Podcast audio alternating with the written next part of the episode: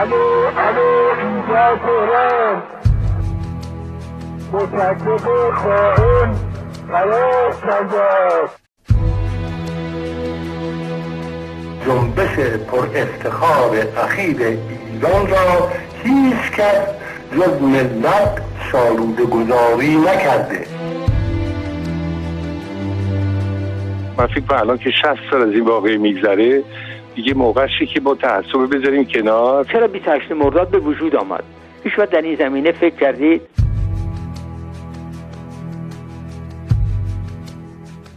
سقوط. سلسله برنامه های رادیو فردا برای بررسی وقایع 28 مرداد 32 قسمت 22 آغاز پایان.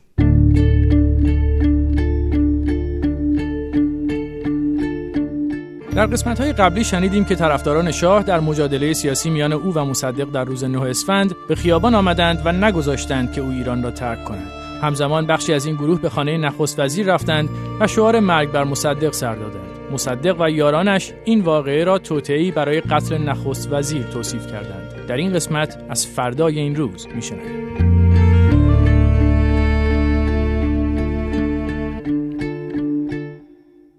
زورآزمایی شاه و نخست وزیر در روز سی تیر سال 31 ابعادی خونین یافت و در ظاهر شاه باخت. نه اسفند می توانست فصل پایانی کار شاه باشد. جایی که او اصولا توان ادامه مبارزه نداشت و میدان را به حریف کهنکار واگذار می کرد و می‌رفت. این بار مصدق با قدرتی بیش از همیشه روبروی شاه ایستاد و با او مچ انداخت. اما نه تنها نتوانست مچ شاه را بخواباند که مچ خودش خوابید. عباس میلانی استاد دانشگاه استنفورد آمریکا و مورخ مصدق را بازنده روز نهم اسفند می‌داند. به نظر من دوباره بر اساس اسناد سفارت آمریکا و وزارت امور خارجه انگلیس نه اسفند یه تغییر در ترکیب قوا ایجاد می‌کنه. سلطنت طلبا و طرفداران شاه و طرفداران زاهدی و سفارت آمریکا و وزارت امور خارجه انگلیس به این نتیجه می‌رسن که وضعیت شاه اونقدر هم که فکر می‌کردن ضعیف نیست و یک پایگاهی براش وجود داره. آمریکایی‌ها فکر می‌کردن که همه تظاهرات به لحاظ محبوبیت شاه و البته کمک خودشون و کاشانی انگلیس هم معتقد بودن که دعوای اصلی بین مصدق و کاشانی بوده و کاشانی برده اون روز. و مصدق به هر حال هر دو دولت و افکار عمومی به نظر میاد به این نتیجه رسیدن که بازنده دکتر مصدق بود. و شاید مهمتر از بازنده و برنده این زد و خوردهای سیاسی تبعات گسترده روز 9 اسفند عملا بعد از خوابیدن سر و صدای جاوید چاه و مرگ بر مصدق مخالفان دولت خودش را نشان داد. چرا که در این جدال سیاسی نخست وزیر تنها نبود. در صحنه شطرنج ایران مصدق و شاه عملا نقش رهبران دو سوی صفحه شطرنج را بازی می کردند آن میانه پر بود از مهره های سفید و سیاهی که به روی هم شمشیر میکشیدند و یکی از اصلی ترین میادین نبرد هم مجلس شورای ملی بود جایی که نماینده ها یا طرفدار مصدق بودند یا طرفدار شاه و دربار. ضمن اینکه با تغییر آرایش سیاسی در این روز آیت الله کاشانی رئیس مجلس نیز به اردوی جناح مقابل پیوسته بود. کوروش زعیم از جبهه ملی شرایطی که از فردای نه اسفند بر کشور حاکم شد را چنین شرح می‌دهد. کشور فلج شده بود. نمایندگان مجلس به جز جناح موافق و مخالف مصدق تقسیم شده بودند و دیگه در مجلس جلسه نمی کردن. جلسه مخالفان مصدق در خانه کاشانی بود و جلسه موافقان مصدق در خانه مصدق تشکیل می شد آیت الله کاشانی پیوسته اعلامیه بیرون می‌داد و در همه امور دخالت آیت الله بروجردی هم که هیچگاه در سیاست دخالت نمی‌کرد این دفعه وارد گوج شد.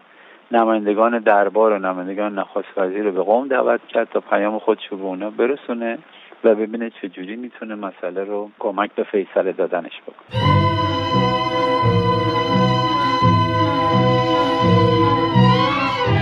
هرچند که برای حل و فصل و در واقع آشتی دادن شاه مصدق هیئتی از سوی مجلس تشکیل شد اما این هیئت نه تنها نتوانست شاه مصدق را به هم نزدیک کند که حتی نتوانست مصدق و کاشانی را هم همسو کند. در واقع از نظر برخی پژوهشگران تاریخ مانند مجید تفرشی رویارویی مصدق و کاشانی در روز نهم اسفند یکی از تأثیرات کلیدی وقایع این روز بود تأثیری که در نهایت در ماجرای سقوط دولت مصدق نیز به چشم آمد. به گفته مجید تفرشی نه اسفند روزی است که در کنار کاشانی بسیاری از سیاستمداران صاحب نفوذ هوادار ملی کردن نفت از قطار هواداری از مصدق پیاده می شوند و در برابر نخست وزیر قرار می گیرند. بحث نهم اسفند یک وجهش بحث طرفداران شاه بود یه وجه دیگهش اظهار نگرانی دوستان سابق مصدق بود از اینکه مملکت داره دست حزب توده و نیروهای کمونیستی میفته کسانی که اصرار داشتند که شاه باید ایران رو ترک بکنه نزدیکان افراطی مصدق بودند و قرار گرفتن اینا روبروی نیروهایی که نگران نفوذ کمونیسم بودند اسفند یک نقطه عطفی است برای قطع ارتباطات سیاسی و عاطفی و منطقی که بین مصدق و نیروهای مذهبی و نیروهای سنتی همیشه وجود داره این ارتباطات اون در اسفند در واقع این انشقاق به طور کامل انجام شد. در واقع از اون موقع به بعد جامعه ایران دچار یک شرایط کاملا دو قطبی مصدقی و ضد مصدقی شد و ماجرای نفت به شدت تحت شعاع دعوای سیاسی داخلی قرار گرفت.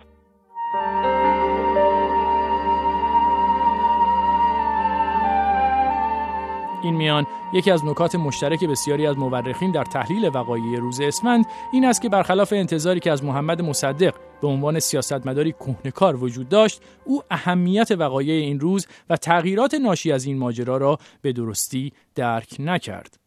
آنچه امروز از ورق زدن تاریخ به سادگی قابل فهم است این است که جبهه سیاسی مصدق بعد از این روز تضعیف شد. او گروهی از مهمترین متحدینش را از دست داد و اوجگیری اختلاف موجب شد تا مجلس عملا از کار بیفتد. اما گویی تحلیل مصدق چیز دیگری بود. عباس میلانی می‌گوید شاه چنان از وقایع این روز دلگرم شد که حتی برای هوادارانش در ارتش و مجلس پیغام فرستاد.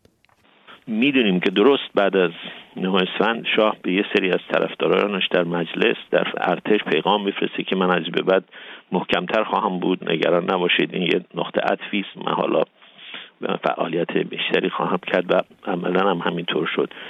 ولی دکتر مصدق به نظر نمیاد که نتیجه گیری رو کرد. به نظر من عجیب از آدمی مثل دکتر مصدق که معمولا نبض سیاسی دستش بود اصلا به این نتیجه نرسید که نه اسفند تعادل قوا اندکی به ضررش تغییر کرده. یعنی واقعیتش تضعیف شده و بعد از اون کماکان به سیاق قبلش میتازوند و حتی گام رو یک قدم بسیار بسیار مهمتر جلو گذاشت و رفت در جهت انحلال مجلس.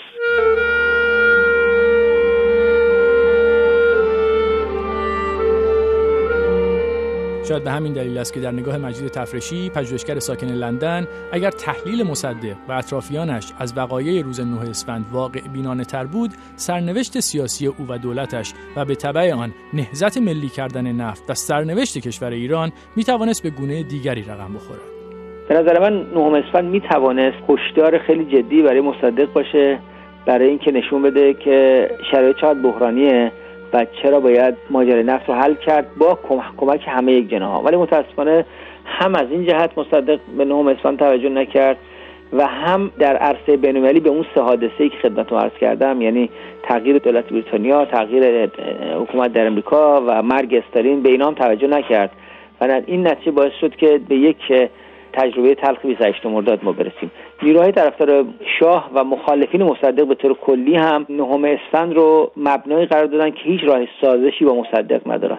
در واقع در هر دو جناح این تصور پیش اومد که مسئله نهم اسفند نقطه عطفیه برای اینکه به هیچ وجه گفتگو پذیر نیستن طرف مقابل و نباید به سازش کشون کارو و به با مذاکره و مصالحه حل کرد که این در واقع یک بازی باخت باخت رو برای همه رقم زد در 28 مرداد در آخرین روزهای سال 31 مصدقی ها نه تنها ذره از پیگیری خواستهایشان کوتاه نیامدند بلکه سعی کردند پیش از پایان سال یک ضربه دیگر هم به جناح رقیب بزنند.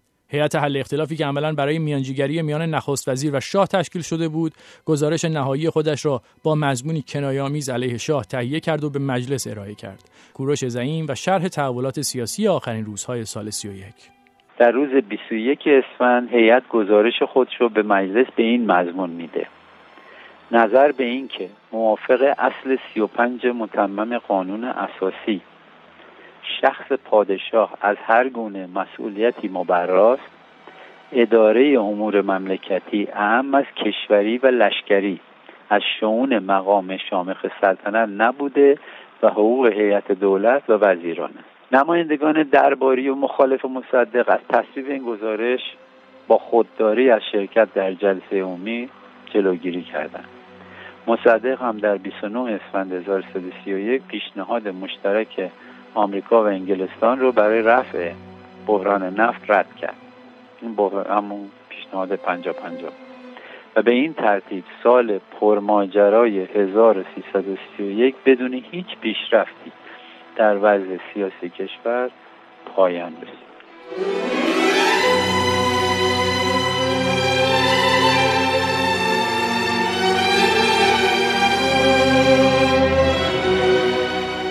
سال 32 از همان ابتدا و نوروزش برای محمد مصدق و دولتش کوران حوادث پی در پی بود. او کمتر از پنج ماه در سال 32 در حکومت باقی ماند.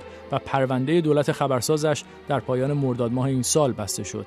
اما آنچه در روز 28 مرداد سال 32 در آخرین روز قدرت مصدق رخ داد واقعی ناگهانی و برقاسا نبود بلکه زنجیره ای از حوادث گوناگون سرنوشت دولت ملی را در این روز رقم زدند. حوادثی که هر کدام در زمان خود جنجالی بزرگ بودند و تأثیراتی مهم بر جای گذاشتند. اما امروز بعد از 60 سال تنها چند خط از تاریخ معاصر ایرانیان هستند البته در بررسی این حوادث روز نهم اسفند روزی که ورق برمیگردد از نگاه برخی آغاز یک پایان تاریخی توصیف می شود.